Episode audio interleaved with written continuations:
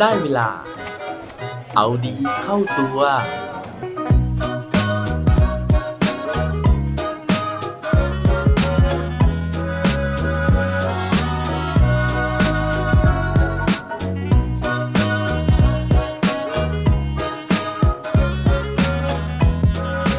เป้าหมายของคุณใหญ่กว่าปัญหาหรือเปล่าครับ สวัสดีครับ พบกับผมชัชวานแสงปรีดีกร และรายการเอาดีเข้าตัว รายการที่จะคอยมาหมั่นเติมวิตามินดีด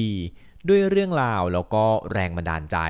เพื่อเพิ่มพลัง และภูมิต้านทานในการใช้ชีวิตให้กับพวกเราในทุกๆวัน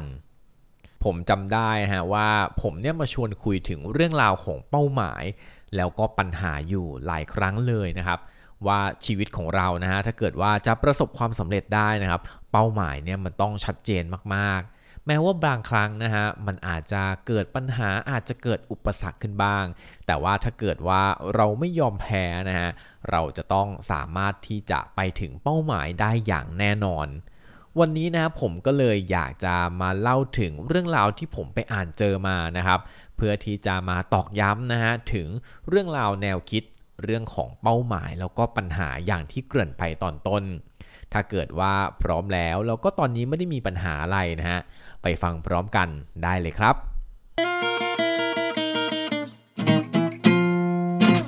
เรื่องราวในวันนี้นะฮะ เป็นเรื่องที่ผมไปอ่านเจอมานะครับ จากแอปพลิเคชันที่ชื่อว่า b l o c k d i t นะครับ โดยเพจเพจนี้นะฮะมีชื่อว่า Digital Tips Academy นะครับ ซึ่งปกติแล้วเนี่ยเขาจะมาแนะนำเรื่องราวของแบบพวก สื่อดิจิตอลต่างๆนะฮะแต่ว่าวันนี้เนี่ยเขามาแนวแปลกนะฮะเขามาพูดถึงเรื่องราวของการแข่งขันวิ่งมาราธอนนะครับในโอลิมปิกเกมส์ที่เม็กซิโกในปี 1968 นะฮะอย่างที่เราทราบกันนะครับว่าการแข่งขันวิ่งมาราธอนเนี่ยมันมีระยะทางในการวิ่งถึงประมาณ 42 กิโลเมตรนะฮะโดยประมาณนะครับ ทีนี้โดยปกติแล้วเนี่ยนักวิ่งที่เขาวิ่งกัน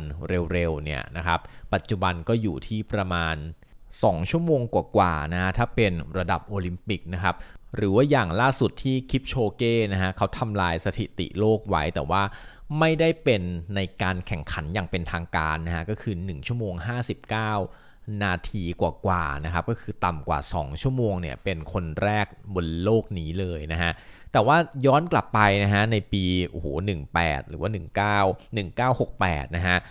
ตอนนั้นเนี่ยสถิติไม่น่าจะเร็วแบบปัจจุบันนะครับ ก็น่าจะอยู่ประมาณแบบ 3 ชั่วโมงอะประมาณเนี้ยนะฮะแต่ว่าทีนี้นะฮะในขณะที่ผู้เข้าแข่งขันคนอื่นๆเนี่ยได้วิ่งเข้าเส้นชัยไปหมดแล้วนะครับ แล้วก็คนดูเนี่ยกำลังเตรียมตัวกลับบ้านกันแล้วนะครับเพราะว่า เวลามันเริ่มค่ำแล้วนะครับปรากฏว่าการแข่งขันยังไม่จบนะฮะเพราะว่ายังมีนักวิ่งอีกคนหนึ่งนะครับ ที่เขาเนี่ยยังคงก้มหน้าก้มตาในการที่จะวิ่งอยู่นะครับ แต่ว่าในขณะที่วิ่งเนี่ยเขาวิ่งด้วยขาที่ขยโยกขยเยกนะฮะแล้วก็มีผ้าพันแผลเนี่ยแปะ มาเต็มเลยนะฮะที่หัวเข่าของเขานะครับ โดยที่นักวิ่งคนนั้นนะฮะมีชื่อว่าจอห์นสตีเฟนอะควารีนะครับ ซึ่งเขาเนี่ยเป็นนักวิ่งตัวแทนจากประเทศแทนซาเนียนะฮะ โดยที่ระหว่างที่เขาวิ่งเนี่ย มันก็เกิดอุบัติเหตุขึ้นนะครับ เพราะว่าขาของเขาเนี่ยเกิดเป็นตะคริวขึ้นมานะครับ นอกจากจะเป็นตะคริวแล้วนะฮะ ยังเคราะห์ซ้ำกรรมซัดนะครับ เพราะว่าเขาเนี่ยโชคร้ายสะดุดล้มในกลุ่มคนวิ่งด้วยนะครับ จนทำให้เกิดอาการบาดเจ็บเป็นแผลลึกเลยนะฮะแล้วก็ข้อต่อของหัวเข่าเนี่ยเคลื่อน ถ้าเป็นปกตินะฮะถ้าเป็นเรานะครับ เราก็น่าจะขอยอมแพ้ไปแล้ว เพราะว่ากระดูกหัวเข่าข้อต่อเนี่ยมันเคลื่อนนะฮะแล้วก็วิ่งไปเนี่ยมันอาจจะ เกิดอันตรายครับแล้วมันอาจจะไม่คุ้มกับชีวิตของเราก็เป็นไปได้นะฮะเพราะฉะนั้นเนี่ยตอนที่เกิดเหตุเหล่านี้ขึ้นเนี่ยคนดูหลายคนก็คิดนะครับว่าการแข่งขันของเขาเนี่ยน่าจะจบสิ้นลงแล้วนะฮะแต่ปรากฏว่าอควารีเนี่ยก็เข้าไปรับการรักษานะครับ แล้วก็เขาเนี่ยเลือกที่จะตัดสินใจนะฮะที่จะกลับมาวิ่งต่อให้จบการแข่งขันนะครับ ซึ่งนั่นก็เลยทำให้ เวลาในการวิ่งของเขานะฮะหรือว่าสปีดในการวิ่งของเขาเนี่ยมันค่อนข้างจะช้านะครับ แต่ว่าเขาสุดท้ายเนี่ยก็ยังคงมุ่งมั่นที่จะพาตัวเองไปสู่เส้นชัยให้ได้ ผู้คนที่ยังอยู่ในสนามนะฮะต่างก็ประทับใจนะครับในหัวใจแล้วก็ความเป็นนักสู้ของผู้ชายคนนี้เพราะฉะนั้นเมื่อตอนที่เขาเข้าสู่เส้นชัยนะฮะทุกคนเนี่ยก็ช่วยกันปรบมือนะครับแล้วก็ส่งกำลังใจให้เขาเดินหน้าต่อไป จนสุดท้าย จอห์นสตีเฟนอะควารีนะฮะก็ได้วิ่งเข้าเส้นชัยสำเร็จนะครับ หลังจากที่คนแรกเนี่ยนะฮะที่เข้าเส้นชัยเนี่ยเข้าไปก่อนล่วงหน้าเขาเนี่ยถึง 1 ชั่วโมงนะครับ หลังจากนั้นนะฮะนักข่าวเนี่ยก็เลยวิ่งเข้าไปถามอควารีนะครับว่าทำไมเขาถึงต้องทุ่มเทแล้วก็พยายามขนาดนั้นนะครับอควารีเนี่ยก็เลยตอบนักข่าวไปนะฮะในขณะที่ร่างกายของเขาเองเนี่ยก็ยังเหนื่อยหอบอยู่เลยนะฮะเขาตอบไปว่า ประเทศของเขานะฮะซึ่งก็คือประเทศแทนซาเนียนั่นเองนะครับไม่ได้ส่งให้เขาเนี่ยเดินทางข้ามน้ำข้ามทะเลมากว่า 5,000 ไมล์เพื่อที่จะแค่มาร่วมวิ่งแข่งขัน แต่ว่าประเทศของเขาเนี่ยส่งเขามาเพื่อให้วิ่งเข้าสู่เส้นชัย อันนี้แสดงให้เห็นถึงเป้าหมายแล้วก็ทัศนคติที่ดีมากๆของเขาเลยนะครับเพราะว่า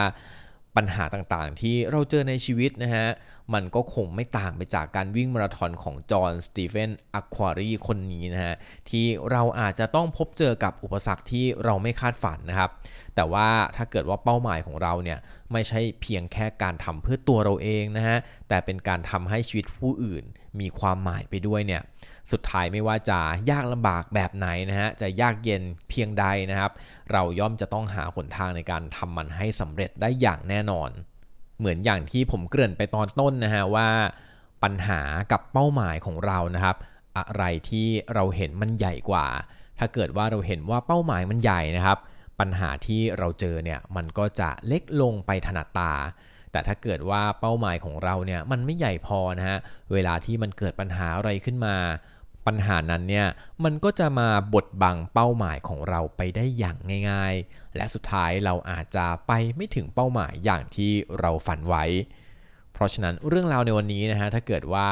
ใครนะครับที่ยังคงมีเป้าหมายอยู่นะครับแล้วระหว่างทางเจอปัญหานะฮะมีตะคริวนะครับหรือว่าอาจจะไปสะดุดล้มแบบ พี่นักวิ่ง หรือว่าจอห์นสตีเฟนอะควารีวันนี้นะฮะ ก็อยากให้ลองดูเรื่องราวของเขาเป็นแบบอย่างนะฮะ เผื่อจะเป็นกำลังใจเล็กๆน้อยๆนะครับ ในการที่จะให้เราเนี่ยพยุงตัวขึ้นมานะฮะ ปัดฝุ่นที่แข้งขานิดหน่อยนะครับทำแผลอีกเล็กน้อยนะฮะ แล้วก็วิ่งต่อไปนะครับซึ่งผมเชื่อมั่นนะฮะว่าเวลาที่ทุกคนเนี่ยวิ่งไปถึงเส้นชัยหรือว่าเป้าหมายแล้ว มันน่าจะมีเสียงปรบมือนะฮะแล้วก็เสียงกองเชียร์เนี่ยที่จะรอรับ เราที่เส้นชัยอยู่อย่างแน่นอนครับ และปิดท้ายวันนี้ด้วยโคดดีโคดโดน เขาบอกไว้ว่า when your legs can't run anymore run with your heart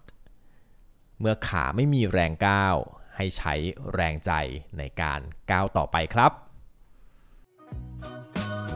อย่าลืมกลับมาเอาดีเข้าตัวกันได้ทุกวันจันทร์ พุธศุกร์ พร้อมกด subscribe ในทุกช่องทางที่คุณฟัง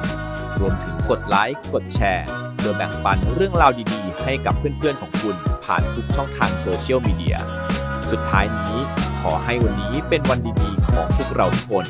สวัสดีครับ